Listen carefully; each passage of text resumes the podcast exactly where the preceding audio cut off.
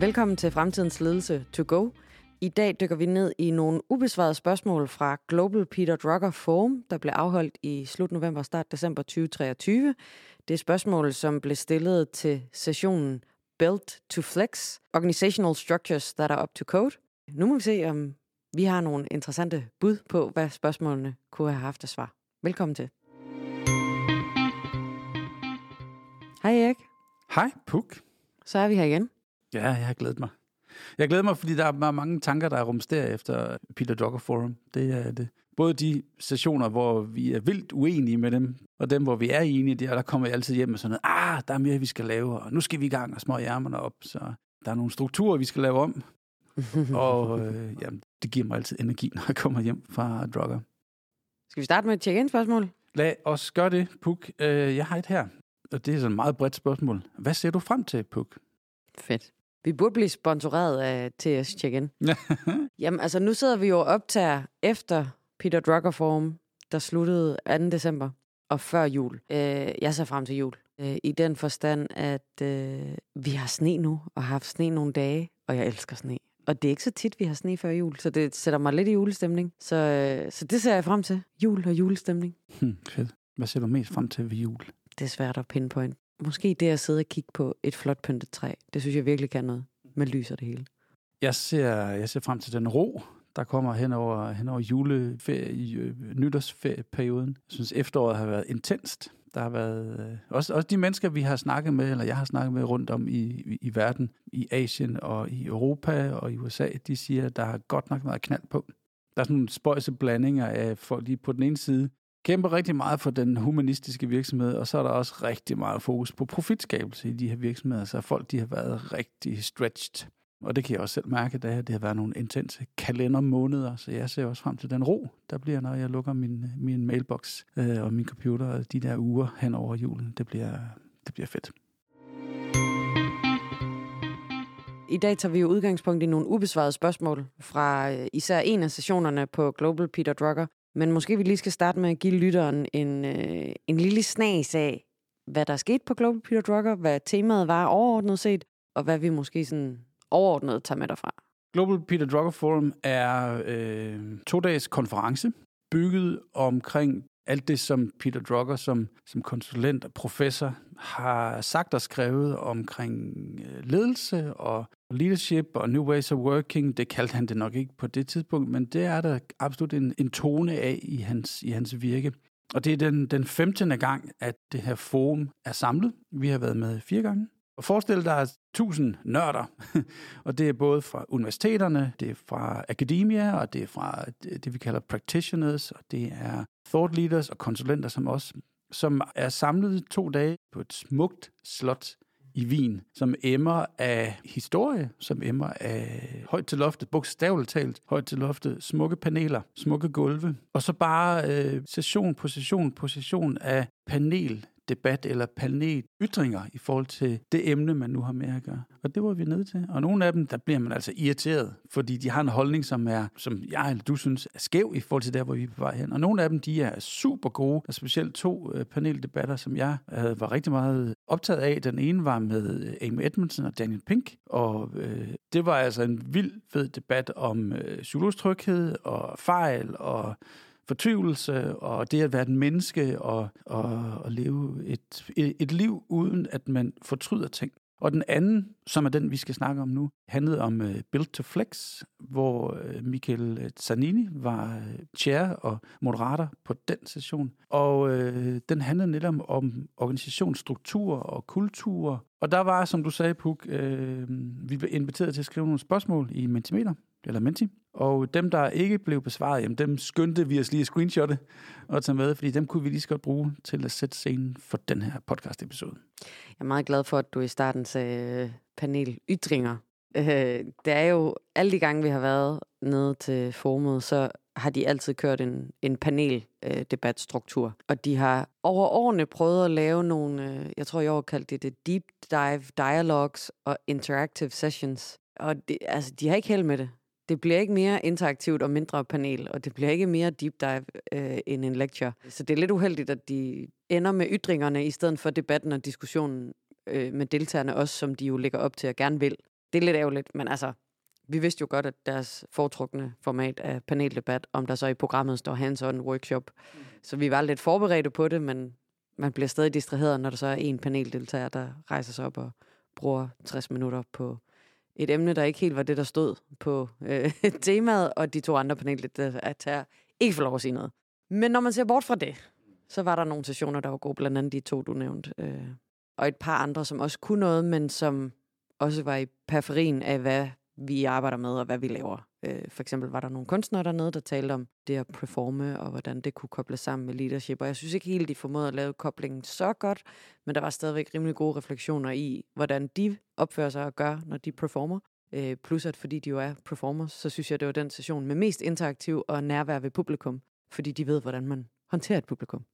Ja, det er god pointe, Puk, det der med, at, at det ikke når vi går til Jogger Forum, så skal man, man skal være klar på, at det kræver noget af ens selv at binde sløjfen og se den røde tråd. Så man får mest ud af, synes jeg, man får mest ud af at gå, gå til Jogger, hvis man ved, hvad man lytter efter.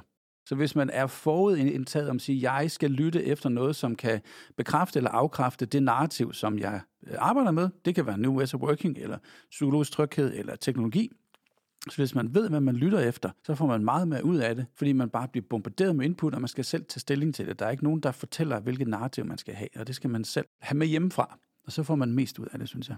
Præcis, og så får man netop input for, hvad er det dem fra universiteterne og professorerne, og hvad de nu ellers er, der giver lectures, øh, hvad er det, de har fundet ud af ikke siden sidst? Ja. Ja, helt enig. Så der er noget til en selv, og øh, jeg, må da, jeg vil da gerne indrømme, at den aller sidste session, som lød rigtig spændende, og jeg kunne virkelig mærke nogle snas af det, jeg havde koncentrationsevne tilbage til at høre, at det var virkelig godt. Men efter to fulde dage, der kunne min hjerne ikke mere. Den var blevet til marshmallow. Den blevet til mos. Ja, præcis. Så det, det kunne jeg ikke følge med til. Men øh, det er også grunden til, at vi bruger tid på bagefter både at skrive et øh, blogindlæg, hvor vi samler noget viden. Det kan man finde ind på goodmorningapple.com. Og tid, ligesom i podcasten, er det jo ikke første gang, vi laver en podcast om Global Peter Drug og Form. Så hvis man går langt tilbage, kan man finde nogen. Men nu gør vi det igen, fordi så kan vi vende tingene, vi har hørt, og, øh, og bruge den viden, vi har fået med os endnu mere. Det kan være, at vi lige skal sætte scenen for, hvem der var til stede i øh, den her paneldebat. Nu nævnte du øh, øh, Sanini, som var moderator. Øh, men for lige at give lidt mere om, hvem der var med i den her session med overskriften Built to Flex Organizational Structures that are up to code. Så af speakers havde vi Ekin Ilseven, og beklager meget, hvis jeg ikke siger de her navne øh, korrekt. Så var der Antonio Nitio Rodriguez. Så havde vi Maria Normand, og vi havde Jannik Fierling. Og for lige at sætte nogen på, øh, Jannik kom fra Higher Europe. Maria Normand, hun kom fra noget, der hedder EF Education First hun er også chair af EF Pro Cykling Team, men jeg går ud fra, at de laver education first. mm. og så har vi Antonio, som er professor at Duke, og så har vi så Ekin, som også er professor hos School of Business and Economics i Catholica Lissabon. Vi har to, som kommer fra akademia. Yes.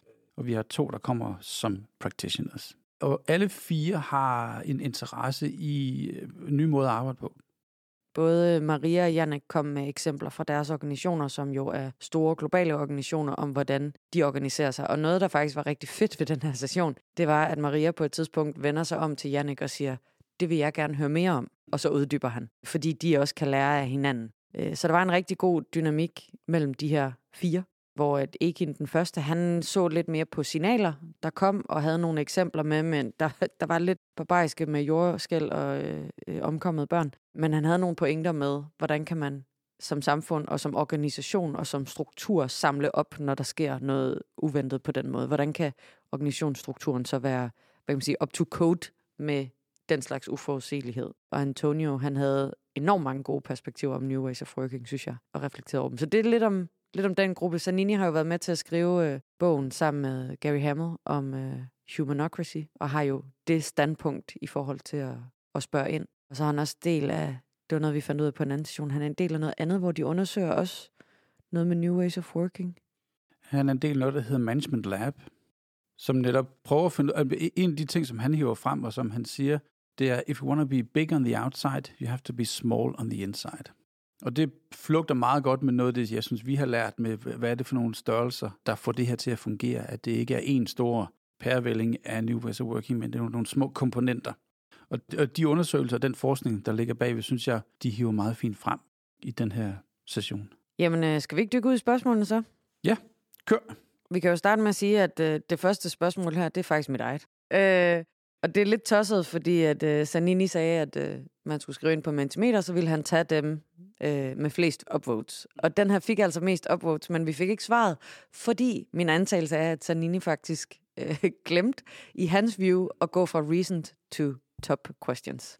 Øh, så han, han stillede nemlig hele tiden det nyeste spørgsmål, der var kommet ind, og ikke det, der havde fået flip Anyways, det her spørgsmål blev ikke besvaret. Det havde top votes.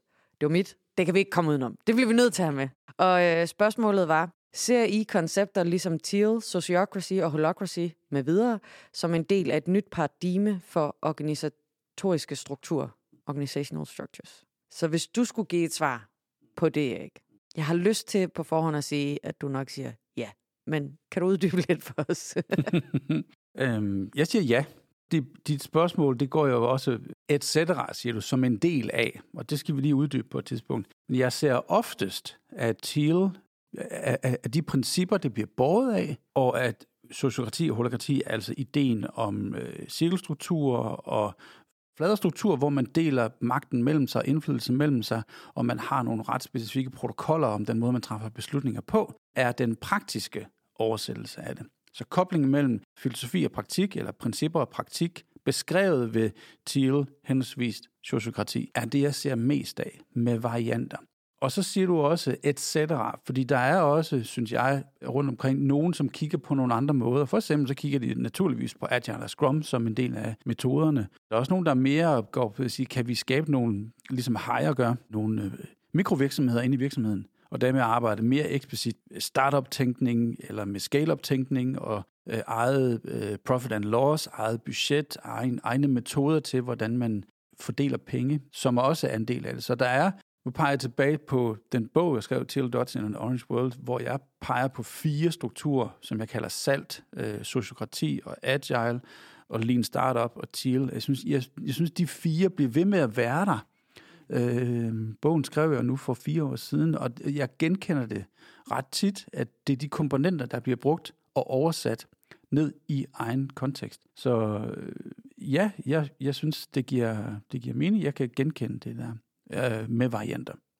Det, jeg har set mest af de sidste øh, to års tid, det er helt klart fra den agile, som det udspringer fra, og så et ønske om at lave en operating model, som passer til en selv. Så det er ikke som om, at man nødvendigvis tager Scrum og laver det om, men man kører en form for teams eller squads, eller hvad man nu vil kalde dem, og prøver at finde ud af, hvad er det så, der skal være mellem teamsene, for at vi arbejder sammen, og ikke bare laver teams i silo øh, med hver deres Scrum Master, hver deres PO, som bare kører derud af, uden at snakke sammen. Øh, det er det, jeg har set mest de sidste, sidste par år i øh, et par forskellige virksomheder. Nu har jeg været mest fast tilknyttet til en, men man har da set et par.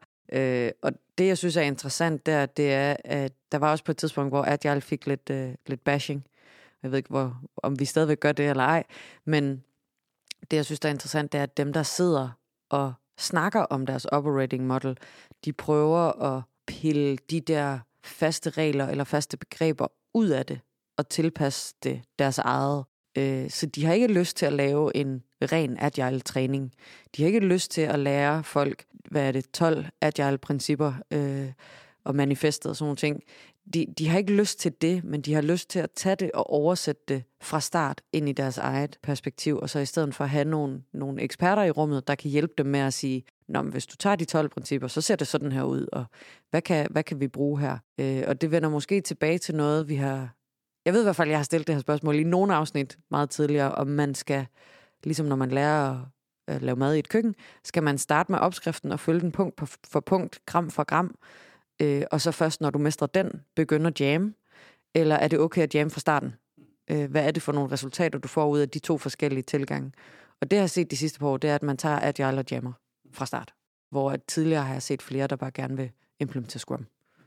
Øh, og det synes jeg har været lidt, lidt spøjst og lidt sjovt, fordi det giver nogle andre samtaler i rummet, når man udvikler det og laver en operating model.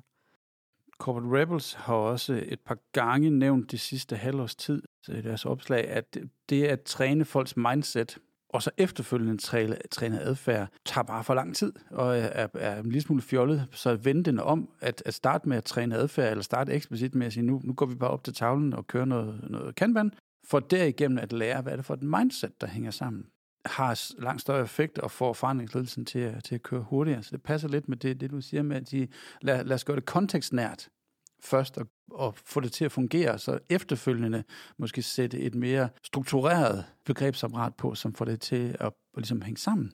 Men jeg har lidt et andet spørgsmål, som, som opfundet til det, det, du sagde. Øh, hvad er det, der foregår mellem de der teams? Hvad har du lært, at, at der foregår mellem de der Scrum-teams?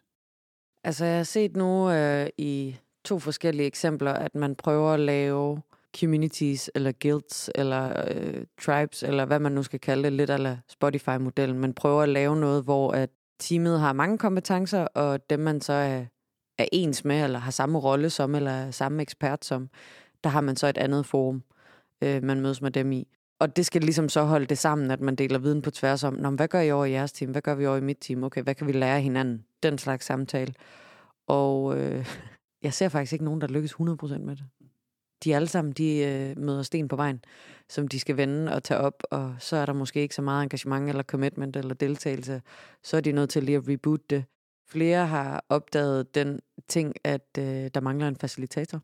At når man mødes på tværs som eksperter, og der ikke er en, der driver det, så mangler der en, der faciliterer den samtale og det community på tværs. Jeg tror, vi har snakket om det før, også i forbindelse med din, din bog Tildots, at der mangler de der, jeg tror vi kaldte dem stewards, mellem teamsene, som oversætter kultur, måder at arbejde på, og faciliterer, at der sker noget. Og det ser jeg ske, og det er sjovt, for det er ikke rigtig... Det er gået op for folk, det mangler, men det er ikke gået op for folk endnu, at det er noget, man måske bør bruge penge på at hyre og have. De steder, jeg har set det, så er det jo tit mig, der ender med at få den rolle. Men som konsulent er jeg jo ikke for evigt, og det er jo ærgerligt at vide, at at den læring skal også sidde fast, når jeg er væk fra organisationen. Fedt. De gange, hvor jeg har målt konteksten for Teams, igen tilbage til den øh, 3x3-matrix, som jeg tegner ind i i Teal Dots, hvor jeg beskriver de komponenter, der skal være omkring et team, for at det fungerer. Nede i venstre hjørne, der er white space. Og det er, det er meget tit den, som øh, får lavest karakter, når folk selv skal rate, hvad der fungerer omkring dem af deres kontekst, som netop peger på, hvad, hvad er den udfordring, der skal løses mellem teamsene? Hvad er det for et white space, der skal lukkes? Dem, jeg peger på i, i bogen, de kalder det ambassadorship, at man laver et kulturelt ambassadørskab, som kan oversætte mellem teamsene og kan få de der forbindelser til at fungere. Et eller andet sted har jeg på LinkedIn set, det er mig, at jeg ikke fik gemt det link. Nogen, der har lavet øh, forskning på det, øh, ikke bare undersøgelser, men reel forskning på konteksten for teamsene. De siger, at inde i teamsene, der foregår det stort set på ens måde. Lidt aller tilbage til spørgsmålet, du stiller, baseret på noget TEAL som principper, og noget holokrati eller sociokrati som noget, som noget praktisk. Så det foregår stort set ens i alle de her komponenter. Men omkring teamsene og konteksten for teamsene er stort set altid forskellige. Så er der ikke noget spor i, hvordan man sikrer kommunikation, eller man øh, sikrer øh, retning, eller man sikrer white space, eller oversættelse mellem de forskellige Scrum teams. Der er ikke noget mønster i det. Og det synes jeg er interessant. Og dermed sagt, at hver eneste virksomhed, der går ind i det her, den her verden, er nødt til at tænke over selv, hvordan vi laver oversættelsen. Fordi der er så mange afhængigheder til forretningsmodel, pengestrømme, magtfordeling, politik, historier, myter, plejer, alt det, som gør, at øh, det her skal man selv være med til at skabe. Næste spørgsmål er i virkeligheden en kommentar, men der står her, at hvis vi vender det fra top-down til bottom-up, så må vores mindset også skifte eller forandre sig. Skoler er stadig top-down, med lærerne, der fortæller eleverne, hvad de skal lære. På den måde så øver vi ikke kompetencen i at tage ejerskab. Og det var en kommentar. Og de snakkede faktisk lidt om det som var ret interessant, at hvad gør vi, når den måde, vi, vi lærer unge generationer at arbejde på, ikke er den måde, de kommer ud til i virkeligheden, når det nye paradigme er everywhere. Ja, det er super fedt, super fed kommentar, som vi kan bruge mega lang tid på, fordi der er så mange vinkler ind på det her. En af de vinkler, man kan have ind på det her, tilbage til det der med, hvad er det, man bliver uddannet på. For et år siden, der talte jeg med en øh, professor fra Harvard. Det interview ligger faktisk på vores anden podcast, som nu er blevet til nogle episoder inde i vores, på vores hjemmeside. Vi kan finde den under, under popcorn-afsnittet, eller popcorn-sessionen. Men han sagde, at når han underviser folk på universitetet, de unge mennesker, der kommer direkte ind, så troede han, at de skulle trænes i new ways of working og fladere strukturer, og hvordan vi fordeler magt og indflydelse mellem hinanden, og den type samtale, der ligger i det, og filosofierne i det. Hvad han ret hurtigt lærte, det var, at de unge de faktisk bad om noget andet. De bad faktisk om at lære, hvordan man begår sig i strukturer. Hvordan man stiller sig op for en styregruppe. Hvordan man laver en hierarkisk beslutningstagning. Alt det der, som ligger i, hvad vi kunne øh, kalde enten old school eller current school. Så træning ind i new school, eller new, øh, new ways of working. Vi skal nok finde ud af, hvad, hvad er ønsket rent faktisk, og hvad er behovet rent faktisk, fordi jeg tror, vi er nødt til, nødt til at lære folk, begge skoler er vi nødt til at træne folk, så de, de kan gå ind og, og have, have begge farver med sig. Det er jo kæmpe mind shift, vi har med at gøre, når vi netop taler om, hvordan vi fordeler ejerskab mellem hinanden, eller vi kræver, at man, øh, man tager ejerskab helt fra budgetplanlægning og disponering over penge, til hvordan man tager juridisk ejerskab også over en kontrakt, eller hvordan man tager mentalt ejerskab og fører folk rigtig, rigtige steder hen. Det er virkelig et skifte, når vi begynder at, øh, at fordele ejerskab mellem hinanden. Og jeg er slet ikke sikker på, at de mennesker, der kommer ind og har aldrig prøvet det før, er klar til det. Så det kan godt være, at vi hører om nogle, nogle nye generationer, som ønsker det her, men jeg tror slet ikke, de har den praktik, det kræver fra starten af. Vi er nødt til at træne lidt tilbage til det spørgsmål, vi havde før. Vi er nødt til at træne noget adfærd. Vi er nødt til at hjælpe hinanden i nogle, nogle adfærdsmønstre, før vi kan træne det her mindset. Det vil være, det vil være min kommentar til det. Jeg tror faktisk, jeg er næsten 80% uenig Fedt. i det, du siger. Når du er kommet på uni, så har du allerede en forståelse af, hvad corporate world er. Du har allerede valgt, jeg vil gerne læse det her, fordi jeg vil gerne den her retning. Jeg vil gerne i det her graduate-program, jeg vil gerne arbejde hos Lego, hos Mærsk, jeg vil gerne de steder hen. Så du tror allerede, at du gerne vil ind i old school. Og derfor har du det mindset, og derfor stiller du de spørgsmål til en professor på et universitet. Det skal starte lang tid før.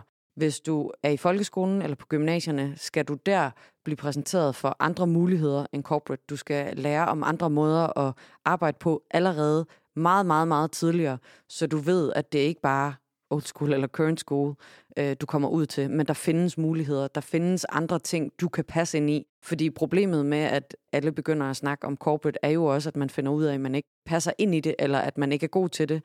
Og så har man måske uddannet sig i flere år og bliver ked af det, for man skulle bare have været tømmer eller noget andet, som giver en anden type fleksibilitet og ikke styregrupperegimet. Så det skal starte langt før, og jeg ved, at i hvert fald i mange af de danske skoler, har man jo i mange år arbejdet mere projektbaseret så man lærer børnene at være en del af et fællesskab og tage ansvar sammen. Men det er som om, det går i stykker, når de bliver præsenteret for virksomhedsmesser, for øh, en-til-en samtale med øh, store virksomheder, der kommer og siger, ja, du kan stræbe efter den her ledelsestrappestige, og hvis du bliver graduate, kommer du ind på niveau 3. Hvis du går direkte fra uni uden graduate, kommer du ind på niveau 1, og så skal du... Det er jo det, man bliver præsenteret for på messerne. Det er jo det, man får at vide, arbejdsmarkedet består af, allerede inden du kommer på universitetet. Så du skal have andre muligheder inden da, for at kunne stille nogle bedre spørgsmål til dine professorer, der gerne vil lære dig de her ting, når du så er på uni. Øh, så jeg synes, det starter lang tid før, for at folk faktisk kan se, at det sker. Altså, man kunne faktisk næsten kaste øh, paralleller til repræsentation. Hvis du ikke ved, der er kvinder i ledelsen, så vil du måske ikke stræbe efter det som kvinde. Det er det samme her. Hvis du ikke ved, der findes New Ways of Working, hvis du ikke ved, der findes den type virksomheder, så stræber du heller ikke efter det. Så det kan jeg jo kun være fuldstændig enig i. øhm, jeg er jo enig i, at for det første, som du siger, jo tidligere man bliver eksponeret for, hvordan det her fungerer eller kan fungere, jo bedre. Jo mere man bliver eksponeret for flere muligheder, jo bedre.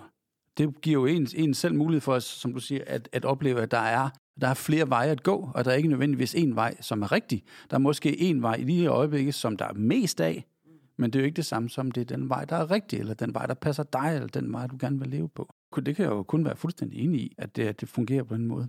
Så jeg er ikke nødvendigvis enig i, at, at vi er uenige.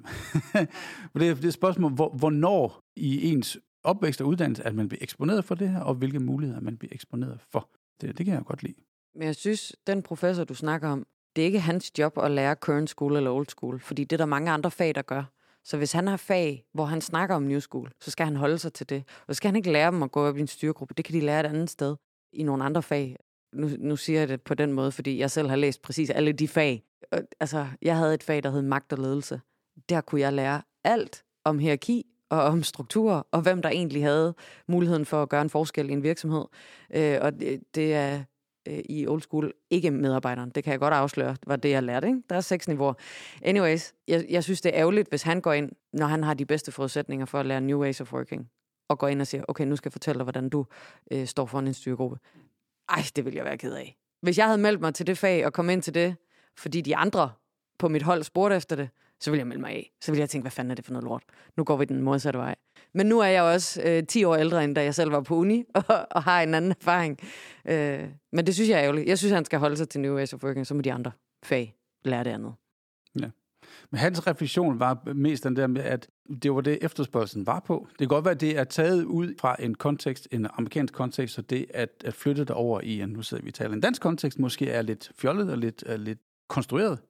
Men det giver netop den der refleksion, hvad er det rent faktisk, der bliver udbudt, hvad er det, der bliver efterspurgt, hvad er det, man skal eksponeres over for. Øh, vil, vil vi skabe en fremtid for vores organisationer, som er mere human, mere flad, mere tilpasningsstærk, mere passende til det, vi er nu, jamen så er det jo tåbeligt at træne folk i noget gammeldags, som egentlig måske er enten historisk eller giver en kontekst. Vi skal jo træne folk i, at de har et mindset, som gør det muligt for dem, at de har, at de har lyst til at påvirke retningen, at de har lyst til at gå ind og sige, det her er vi nødt til at gøre på en anden måde. Mm. Ja, ja, og så er der jo forskel på, nu bruger, bruger vi det der styrgruppe eksempel, der er jo forskel på, om du har et, et fag, der handler om organisationsstruktur generelt, fordi så skal du jo lære fra historien til i dag og til mulige fremtidige strukturer. Så er det jo den rejse, tidsrejse nærmest, du skal igennem, hvor at hvis du har øh, et fag om projektledelse, så skal du jo lære projektledelse i alle dens forskellige former, om det er vandfald eller en mere agil projektledelse, eller hvad gør man, hvis man ikke har et, en styregruppe, men et advisory board, og hvad er forskellen på de to? Altså så på en eller anden måde, så skal man jo måske kigge generelt på samtlige fag inden for business, og sige, okay, men hvordan kan vi proppe new ways of working flavors ned over det hele, så vi lærer hele paletten, i stedet for kun at lære old school. Altså jeg lærte kun vandfaldsmodellen, og jeg havde to fag om projektledelse.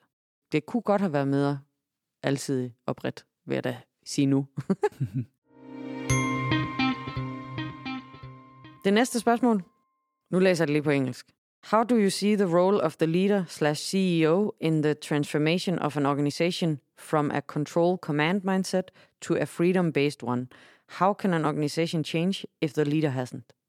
Jeg ved, du i tidligere episoder har sagt, at det starter med lederen. Så prøv at folde det ud. Ja. Der er noget med størrelse, vi lige skal have med at gøre her. Hvis du har en virksomhed med 1000 mand eller 10.000 mand, så er der godt nok langt op til CEO'en. Nu sagde jeg op, fordi nu taler vi lidt om hierarki, og hierarki går opad. Ikke? Men der er, der er langt hen, ligegyldigt hvilken type organisationsform vi har med at gøre, til den, der står som ansvarlig for hele biksen. Hun har ikke nødvendigvis reach til alle hjørner og kanter af den her organisation. Det kan godt være, at øh, CEO'en har en form for talerør, men karisma, der rækker ud alle steder, er det, er, er det ganske få, der har. Så hvis vi nu lige sådan gør, gør skåbet mindre, og har med måske 100 mennesker at gøre, en CEO for, for den type virksomhed, hvor dit reach til din, din CEO er mindre, der er det helt vildt vigtigt, at lederen er med på det her. At lederen vil afsætte tid til det. At lederen vil arbejde med det, også på personligt niveau. At lederen vil gå forrest. Jeg har set så tit, at hvis lederen pludselig ændrer mening, eller bliver skiftet ud, så kollapser det her i løbet af... Altså det korteste, jeg har set det kollapse på, det er et kvarter. Så er sådan nogle strukturer eller initiativer til New Ways of Working eller Future of Work, de er bare forsvundet. Så hvis lederne ikke er med på det, så er min holdning, at det, så er det godt nok svært at have med at gøre. Vi kan godt arbejde med lommer.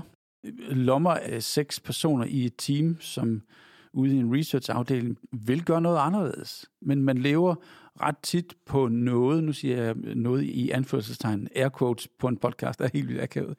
men lever på, på noget af den leder, som, som driver det og lægger skulderen mod, at det her kan lade sig gøre, indtil det her er blevet til en organisatorisk vane. Og ikke bare en personlig vane, men det er blevet til en organisatorisk vane. Og det kan godt tage to år, før det rigtig faktisk sidder fast, både med mekanismer og mindset og vaner med dialog og feedback og retro og alt det, der hører til for at få det her til at sidde ordentligt fast, så det begynder at smitte af. Så jeg synes, lederen har enorm stor indflydelse på øh, succesraten af det her. Det synes jeg helt sikkert. Generelt har lederen jo stor indflydelse på, uanset hvilken forandring det er, man går igennem. Øh, de er enormt vigtige som enten øh, sponsor af den forandring, eller som rollemodel af den forandring, eller hvad det nu kunne være. Så det behøver ikke nødvendigvis kun at være fra control and command to freedom, øh, at det her det foregår, hvor lederen har en vigtig rolle. Jeg forestiller mig, jeg ved ikke om den person, der har stillet det her spørgsmål, sidder i en command and control virksomhed og har en leder, der ikke har set lyset, skulle jeg lige til at sige, der ikke har set andre måder at gøre det på, og at den her person bare gerne vil gøre noget andet. Øh, umiddelbart så vil mit svar være at finde et andet job. Hvis lederen ikke er, hovedet er åben, ja, så, så, så er det virkelig svært at komme videre med. Fordi som minimum, ligesom du siger med de der lommer, så skal den, der er leder for den lomme, eller teamleder for det, det team, eller hvad det nu er, skal være klar til at skærme for command and control, for at kunne lave freedom i det seks personers teams, du snakkede om. Så som minimum skal lederen være med på det. Og hvis, hvis lederen ikke har flyttet sig i en tomme, så er det jo også umuligt. Mm. Ja, fuldstændig. Det er lederens ansvar at tage hånd om folk. Det er lederens ansvar at tage hånd om kultur. Punktum. Det kan ikke være anderledes. Og det er lige meget om, øh, om det er de seks personer, eller det er øh, 140, som vi arbejder med ude i Danske Bank for mange år siden. Det er lederens ansvar at tage hånd om de folk, man, man arbejder med. Så hvis, hvis lederen pludselig mister pusten, eller hvis lederen pludselig øh, begynder at, at blive utålmodig, eller bliver udskiftet, eller på anden måde ikke, som du siger, skærmer, jamen så, så, så sidder det ikke fast. Det gør det bare. Det er simpelthen, det er vigtigt, at lederne er med. Helt klart. Ja, og det er jo et helt andet scenarie, hvis man starter freedom-based uden ledere. Så er lederen der jo ikke. Så det er jo, det er jo et helt andet scenarie, som vil betyde noget andet for dem, der arbejder i organisationen. Hvor at her, når der er en forandring, der decideret snakker om, så er det bare umuligt. Fuldstændig rigtigt. Det næste spørgsmål. Det her det er et spørgsmål, som øh, jeg synes er super interessant, og øh, også tit har spurgt mig selv i forskellige situationer. Der står, hvordan skal vi håndtere medarbejdere, som ikke er engageret nok til at deltage i organisationens udvikling? Og jeg synes, der er flere interessante ting her, og især så det, der kommer op, det var øh, fra dengang, vi lavede en episode med Vertica, hvor at de snakkede om det at være organisatorisk bevidst, at det er bare ikke alle, der er det. Øh, og siden den snak har jeg tænkt meget om at være organisatorisk bevidst og prøve at spotte mennesker, der er det eller ikke er det. Ud fra det, jeg har set, så dem, der ikke er engageret i den organisatoriske udvikling, det er dem, der ikke har den bevidsthed. Og hvad gør man så? Skal de så bare sidde og kugelure i et hjørne, eller hvordan får man så nogen med?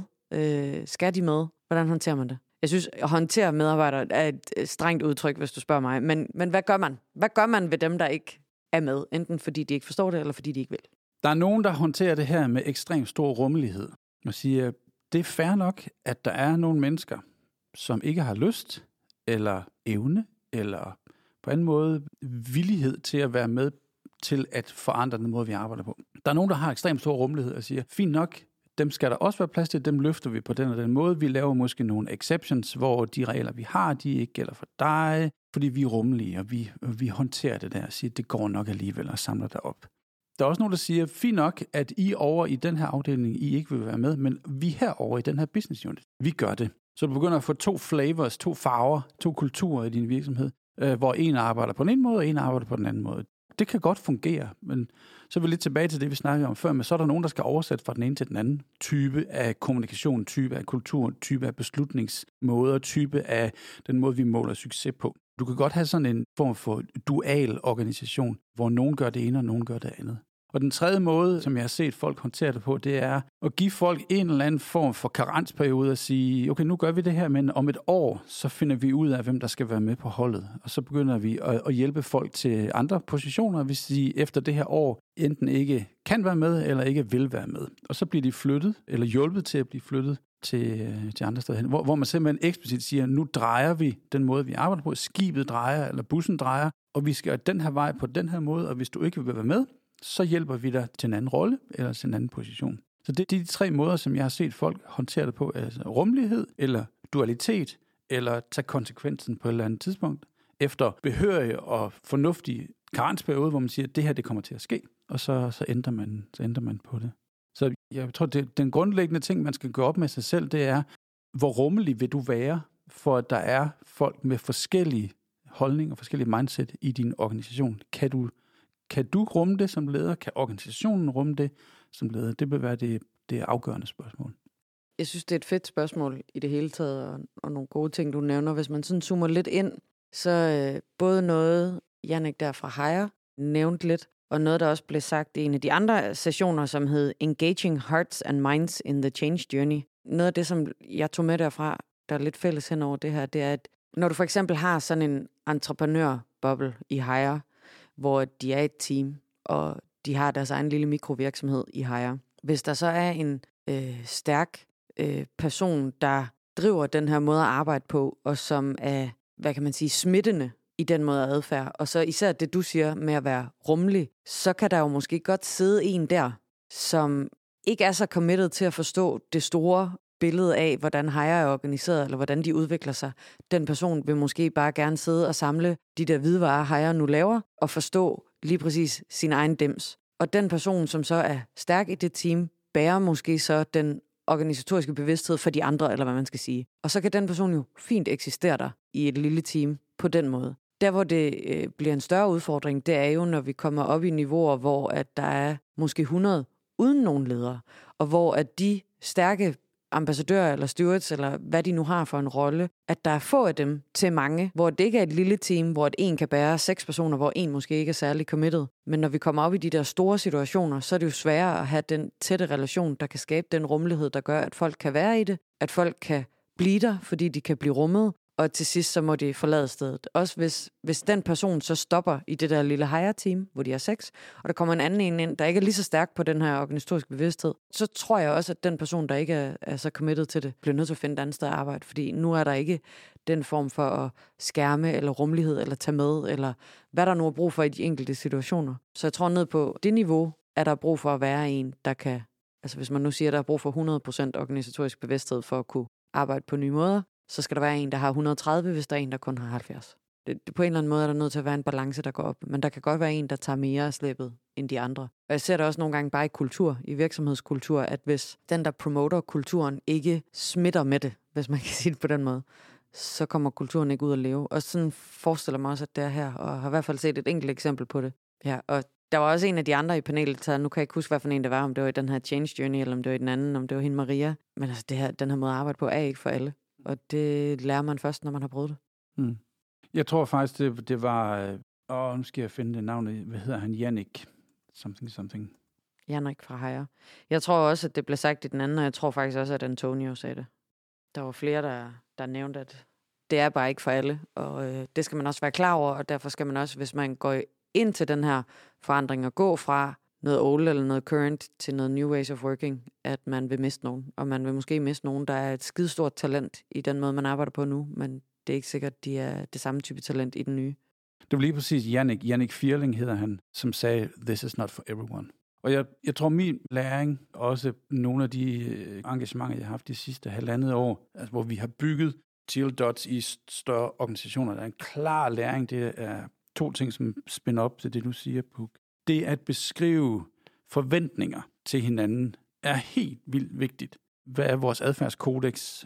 Hvordan træffer vi beslutninger? Hvad forventes det af dig, når du tager et ansvar? Hvad forventes det af dig, når du er med i den her boble inde i den store virksomhed? Så forventningsbeskrivelsen og den governance, der ligger omkring det, er jo lige så krævende som i en traditionel virksomhed, fordi der er så meget, man skal beskrive og forklare og uddybe, når man sætter de regler op, som gør, at man som individ kan sige, vil jeg være med på det her eller ej? Og den anden parameter, det er, at ligegyldigt om man har den der organisatoriske bevidsthed eller ej, ligegyldigt om man har lyst til at være med eller ej, så det, at man er en del af noget, det, at man har et tilhørsforhold, er essentielt for at det her det kan hænge sammen. Så der skal være nogen, som du siger, som holder øje med en. Der skal være nogen, som har den her caretaker-rolle og, og samler folk op i de små teams. Og det er små teams, vi er med at gøre. Det er fem, seks, syv personer, som er de her små entiteter, hvor folk de kan blive set og hørt og anerkendt og være en del af noget. Og det er også der, hvor rummeligheden kan blive meget synlig, og man kan mærke nærværet.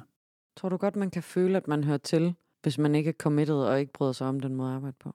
Mm, nej, det tror jeg faktisk ikke. Hvis man ikke er, hvis man ikke er committed, og hvis man ikke eksplicit, det er det, der triggede mig i min tanke, bryder sig om den måde at arbejde på, nej, så tror jeg ikke, man, man føler et, et tilhørsforhold på den måde, som der måske er behov for. Og der skal man måske overveje, om det, om det her det er, det er det rigtige at bruge sit tid på. Om man skal takke pænt nej og sige, ja, jeg skal være et andet sted. Der var andre samtaler også om, øh, hvad med dem, der gerne bare vil gå på arbejde for at gå på arbejde, og bare vil gerne vil tjene penge. Og i den tankestrøm ligger der jo ikke noget med, om man er committed eller ej. Men jeg synes, der er noget interessant i, altså tilbage til eksemplet med den lille lomme. Jeg tror godt, at hvis der er en, der er stærk på det her, en caretaker, som du kalder det, så tror jeg godt, du bare kan komme på arbejde for at gå på arbejde. Og jeg tror godt, du kan ikke nødvendigvis har det største tilhørsforhold til store hejer, der er internationalt, men til din lille boble, kan du godt føle et tilhørsforhold af, at jeg kommer for at gå på arbejde, og så går jeg hjem igen. Og det er fair nok, at de laver alt muligt andet bøvl. Det er okay med mig. Jeg vil bare gerne tjene mine penge og gå hjem. Og det tror jeg godt kan lade sig give sig i de små. Hvis der er en god en, der er stærk på det, og tager sig af en, så tror jeg godt, det kan lade sig give sig.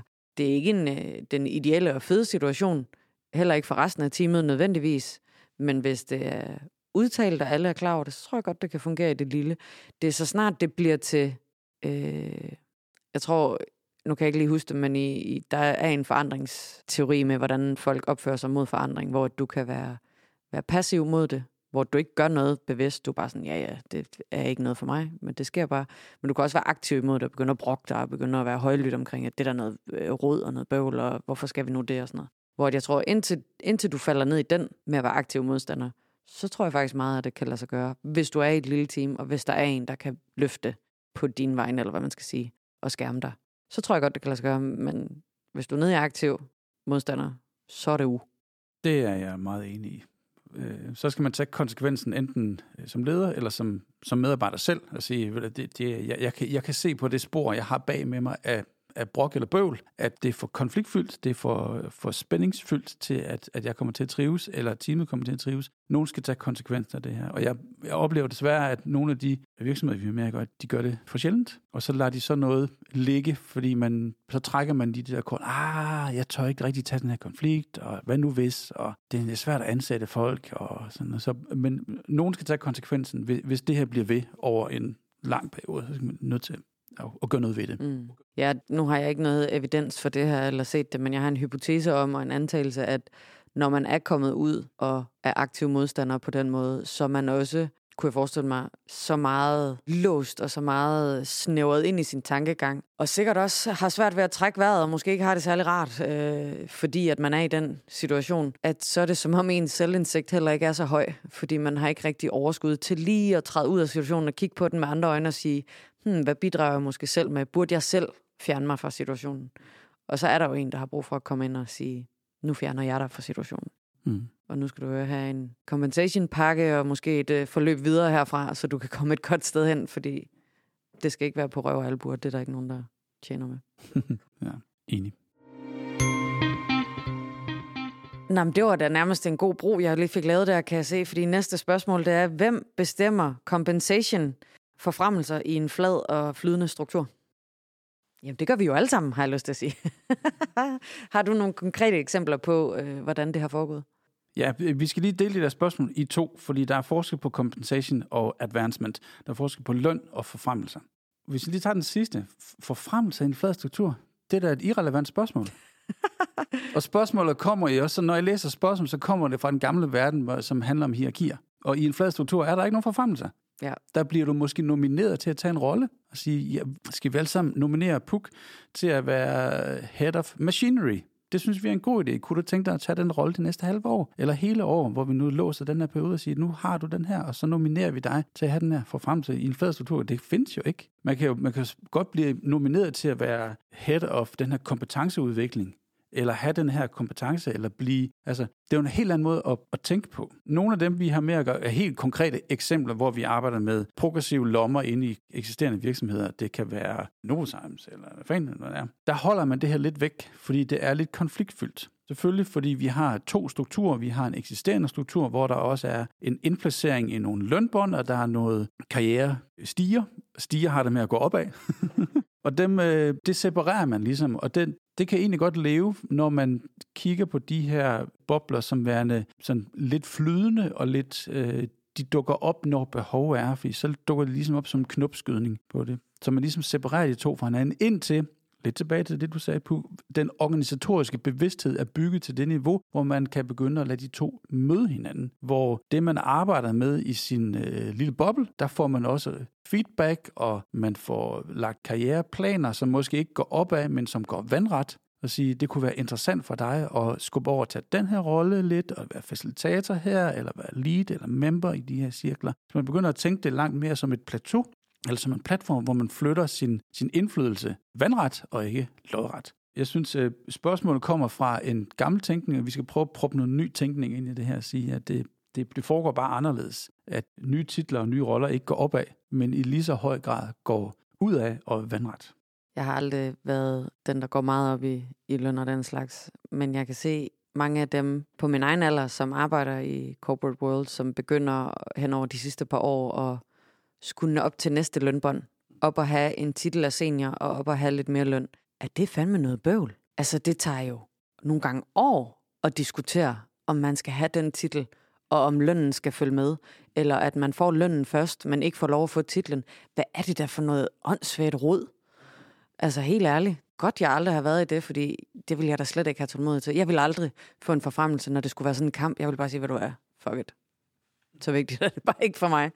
Øhm, måske ville jeg være grebet af en anden, anden ild, hvis jeg faktisk var i den situation. Men jeg synes, det er ærgerligt, at det er sådan, det er. Det lyder ikke som om, at compensation og advancement overhovedet foregår på en god måde i old school eller current school. Og den er måske heller ikke helt løst i New School, fordi det er måske bare et svært, konfliktfyldt emne, når man skal måle anerkendelse i penge på en eller anden måde. Jeg ved sgu ikke, om der er en god løsning for noget af det i nogle af strukturerne. Jeg kan tydeligvis se, at øh, det fungerer ikke i de virksomheder. Jeg kender nogen, der er i gang med det lige nu, eller har været de sidste par år. Ej, det gør mig sur og irriteret. Og jeg har ikke noget svar. Vi snakkede om tidligere, at øh, der er lavet forskning, som siger, at inde i de her små teams, der foregår det stort set ens, omkring alle teamsene foregår det næsten altid forskelligt. Og det er lige, lige præcis det her med, hvordan laver vi lønfordeling, hvordan laver vi forfremmelser. Der, der findes ikke nogen fælles måde at gøre det på. Der er ikke nogen mønstre. Der er nogle eksempler, som man kan lade sig inspirere af. Men man er nødt til at tage de her inspirationseksempler og så oversætte det til egen kontekst og sige, hvad vil fungere hos os? Hvad vil fungere hos os? Er det enten, at vi siger, løn er koblet sammen med den rolle, du har? Så du bestrider måske to roller, og der, der, det står simpelthen skrevet på væggen. Når du har den her rolle, så får du så mange penge om måneden. Hvis du har to roller, så har du selvfølgelig begge af, aflønninger. Så det kan være rollebaseret. Det kan også være et team, som får øh, den her slum penge og sige, det kan I fordele mellem jer. I har profit and loss ansvar, så I skal finde ud af, hvordan I fordeler det. Så kan I gøre det ens, eller afhængig af, hvem der lægger flest timer, eller hvem der tjener mest til firmaet, eller øh, igen er vi inde i noget, det afhænger så mange, øh, af så mange forskellige aspekter. Er det din investering i tid, eller er det output, du får genereret, som også er vigtigt for din, for din løn? Det kan også være baseret på en, en milestone, man når. Der er simpelthen så mange måder at gøre det her på. Det kan også være en grundløn, og så kan du få et eller andet on top, hvis du gør et eller andet exception, eller folk de siger, Puk har været mega god det her. Nu skubber vi alle de her merit money over til Puk, så vi fordeler det baseret på øh, noget historik. Så man er nødt til at lave de afklaringer selv. Der er ikke, jeg har ikke set nogen, øh, noget mønster i det endnu. Jeg kan godt lide tanken om det der med, at man har en, en pose penge fælles, og så fordeler man det efter behov. Måske med en grundløn, så man fordeler resten efter behov. Det ved jeg ikke. Og jeg ved ikke, om det er naivt at tro på, men jeg synes, den måde fungerer så kærligt. Øh, jeg tror, det var... Øh, hvad er det, hun hedder? Christina fra Jak? Anne Christina Madsen. Anne Christina Madsen fra Jak. Jeg tror, hun nævnte det der med, at så havde de haft den der pose penge, som de skulle fordele mellem medarbejderne som, øh, som ekstra og som lønstigninger. Og jeg, jeg mener bare, noget af det, hun sagde i podcasten, eller også var det noget, hun sagde til os bagefter, at, at den samtale, når der sidder nogle medarbejdere, skal blive enige, foregår også på et meget mere menneskeligt og kærligt niveau, hvor man siger, Nå, men, uh, Susanne, hun har haft det lidt øh, hårdt på det sidste, og jeg ved, de godt kunne bruge pengene, så hvad med, at vi giver hende en, en, en bonus på øh, 5.000 kroner, eller et eller andet. Altså, måske det er naivt og godtroende, men det, det kan jeg bare rigtig godt lide. Jeg tror, triggeren i det her, det handler om at være transparent med det. Enig. Og 100 procent. Prøv, prøv at tænke, hvis alle var fuldstændig transparent med deres løn. Jeg husker tilbage, da vi øh, startede allerførste øh, engagementer med, med Danske Bank og med Mikko Lauka, der var vi, øh, Mikko og jeg, vi var en tur i Finland for at besøge en af de virksomheder, som var blevet valgt som Great Place to Work i Finland, og hedder Vinci. Og noget af det, der var på væggen, det var, hvem der fik hvilken løn. Det stod på væggen. der var måske, nu øh, jeg husker jeg ikke detaljerne præcis, der var måske seks lønbånd, du kan få på lønbånd 1, der får du fra så mange penge til så mange penge, og du skal kunne det her. På lønbånd 2, og så videre, så videre, så videre. Og der står alle navnene, de står bare skrevet på. Jens og Kim og Kuno og Puk, de står i de her lønbånd. Og så mm, med øh, et vis portion øh, mellemrum, så går man hen og kigger på den og siger, står Puk det rigtige sted? Nej, fordi Puk hun har faktisk valgt at arbejde måske halvtids, og har måske ikke lige været så meget fokuseret på kunderne, og så, så giver det mening at flytte øh, Puk et lønbånd ned. Det gør det måske nok. Lad, lad os lige snakke om det i to måneder, og så flytte det der. Eller flytte Puk op, fordi hun netop har været mega god og taget ansvar og passe på folkene. Men transparensen, det er en helt andre samtaler, når det står skrevet på væggen, bogstaveligt talt. Hvad er det, folk får i løn? Og den samtale, det gør det meget nemmere at håndtere bonus eller forfremmelser, eller nu skal du have mere løn, fordi du gør det mega godt. Det næste spørgsmål er lidt langt, og øh, skal lige have lidt hjælp. Der står, What tools do we have available to stimulate enthusiasm and engagement if individual employees choose their own projects without running the risk of negli- negligence? Jeg kan, det ord kan jeg ikke sige. Negligence. Anyways, det som vi oversætter spørgsmålet til, det er, hvilke værktøjer har du til at stimulere og motivere engagement og entusiasme, når medarbejdere selv kan vælge de projekter, de gerne vil arbejde på, og at der måske ikke er tænkt i risks, hvis det, der skal gøres med projektet, ikke sker. Hvis det, projektet er til for, ikke sker. I basalt set, hvis projekter fejler eller går ned ad bakke. Jeg kan godt se, hvor spørgsmålet kommer fra. Jeg kan også se med min empiri, at spørgsmålet ikke rigtig nødvendigvis har en gang på jord, fordi det sker sjældent. Spørgsmålet kommer fra, når man nu kan vælge sine egne projekter, når man nu kan vælge selv, hvad man arbejder med, er der så nogle opgaver, som falder på jorden, når folk kigger på, hov, det skulle nogen have gjort. Hvorfor blev det ikke gjort? Der er altid nogen, der skal gå rent ud i køkkenet. Og det sker ikke. Hvis man flytter det billede over i projekter i virksomheden, det er det, det, vi er ude efter. Når du kan vælge dine egne opgaver, er der så nogle opgaver, som ikke bliver løst, og det er et stort problem. Ja. Min erfaring er, at det er faktisk et mindre problem, end vi gør det til. Ude i virkeligheden, der er der stort set altid nogen, som siger, ved du hvad, åh, jeg tager lige den der bøvlede opgave. Jeg tager lige det der og, og bogfører. Jeg gør lige rent ud i køkkenet. Jeg ringer lige til den der stakeholder. Jeg gør det der, jeg gør de der ting. Der er alt, stort set altid nogen, der gør det. Det, der er den interessante og positive vinkel på det, det er, at når, og det kommer fra den der, kan du vælge dine egne projekter, så får du altså gennem det nogle medarbejdere, som har større interesse i at lykkes, fordi de selv har valgt, hvad de vil lægge deres tid i. Det er ganske, ganske få opgaver, hvor den siger, okay, Puk, nu er du altså nødt til at tage den der opgave. Der er ingen, der har taget det her. Nogen er nødt til at Gør rent på SharePoint. Nogen er nødt til at rydde op i metadata. Nogen er nødt til at lave bogføringen hver eneste måned. Det kan godt være, at vi ikke er dygtige til det, men er der en, der har kompetencen til det? Altså, det er meget sjældent, at sådan noget ikke sker. Og det positive vinkel er så, hvis vi har nogle opgaver, som folk ikke har arrangement til, jamen så er det, hvad de ikke er vigtige nok. Så vi får filtreret noget fra, som ikke er vigtigt nok i folks mindset. Måske har vi, når vi laver vores start-stop-øvelser, en masse af liste af ting, vi gerne vil, vil starte. Og hvis der er nogen, der ikke vælger sig til dem, så kan det være, fordi de ikke er interessante nok, at det bare var en idé, vi havde. Så hvis vi ikke har energi om den, så bliver de ikke aktiveret. Så spørgsmålet kan jeg godt forstå, at det kommer, fordi folk de ser de her huller i osten, men jeg ser det bare sjældent. Jeg tror også, øh, hvis man, altså hvis vi fortsætter med den der med at gøre rent i køkkenet. Øh, vi har alle sammen forskellige standarder for, hvor ofte vi vil have gjort rent i køkkenet, og hvor grundigt vi vil have gjort rent i køkkenet. Og øh, det kan jeg godt forestille mig er det samme med forskellige projekter. Vi har forskellige standarder for, hvordan vi gerne vil have det gjort, og hvad vi gerne vil have gjort. Og det her kommer nok muligvis fra en person med høje standarder. Og det er jo fair nok. Og så kan man se, at der bliver tabt nogle ting på, på jorden, som man selv vil have gjort anderledes, hvis andre vælger det projekt. Så der er måske brug for en snak om, hvad er kvalitet for os, hvad er standarden til, hvad vi gerne vil levere på forskellige typer projekter. Men der er også brug for at være en snak om, hvad er meningen med projektet. Fordi jeg tror helt klart, det bliver tabt mere på jorden, hvis meningen ikke er tydelig nok. Og det kan godt være, at man forstår meningen, når man vælger det. Så går der en måned, og man får dykket ned i det, og så kan man faktisk se, okay, hvad var meningen egentlig med det her projekt? Og så er det jo fair nok, at projektet måske bliver tabt eller lagt fra sig, eller sagt, øh, skal vi lige putte den tilbage til en anden her energi, for jeg kan ikke se meningen med det lige nu. Øh, så der er en, en snak om meningen med tingene, man gør, og øh, med de standarder, man gerne vil have gjort køkkenet rent i. Fuldstændig rigtigt. Forventningsafstemning, og hvad er pointen i at lave det her, som jeg forstår, hvad pointen er. Og så den, den tredje ting, som kunne være, lad være med at lave regler for noget, som du ikke ved sker endnu. Så lav, byg din governance, når problemet opstår, i stedet for at lave scenarier for, hvornår det her, eller kunne det her ske. Øh, så snubbel der lidt ind i den her læring, det, det kunne være en, en lige så god tilgang til det, vil jeg sige. Og så lav for guds skyld kun reglen, hvis det sker igen og igen. Lad være med at lave det, fordi der er en, der måske taber et projekt. Så er vi ned til det sidste spørgsmål. Hold nu op, var. Der står, What are the new skills that leaders need to foster the more self-managed way of working? Så hvad er det, en leder skal kunne, når man gerne vil have en mere selvledende måde at arbejde på? Man skal have selvindsigt. Man skal vide, hvad man, hvad man er og hvad man står for. Selvindsigt i ens eget filosofi, ens eget tilgang til livet, ens egen tilgang til konflikter. Det er det første. Det vil jeg sætte på listen. Hvad vil du sætte på listen? Øhm, jeg vil sige, jeg tror, man skal have noget forandringsparathed, tilpasningsevne, samme ord, samme ting.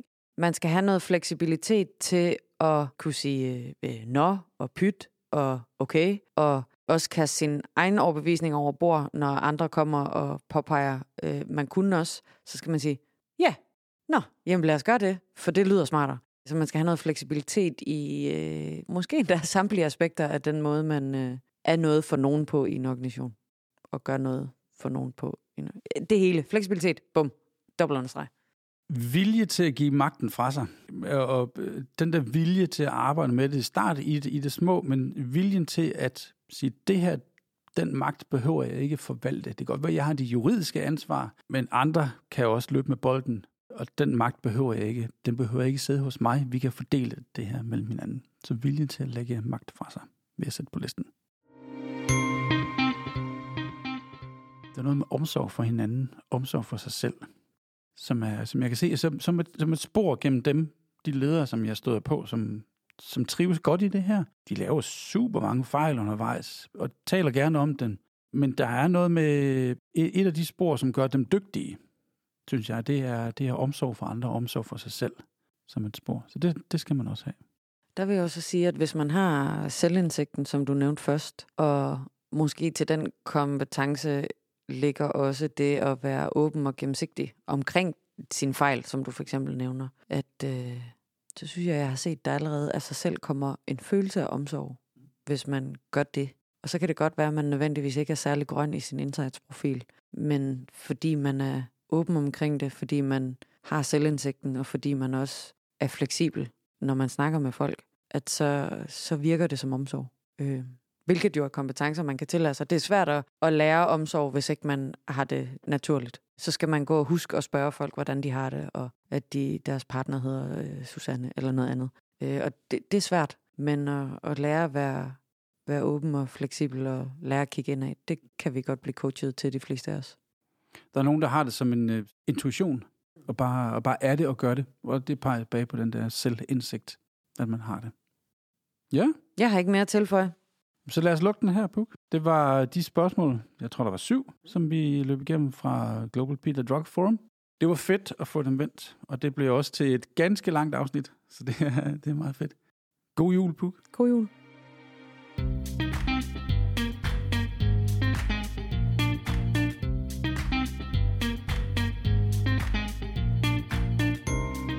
Tak fordi du lyttede med. Hvis du synes episoden kunne være fedt, så del den endelig med dine kolleger eller med din leder. Husk, at du kan rate og review os i iTunes. Og du kan også abonnere på os, så du kan få fat i fremtidige episoder. Tak fordi du er med til at skabe fremtidens ledelse.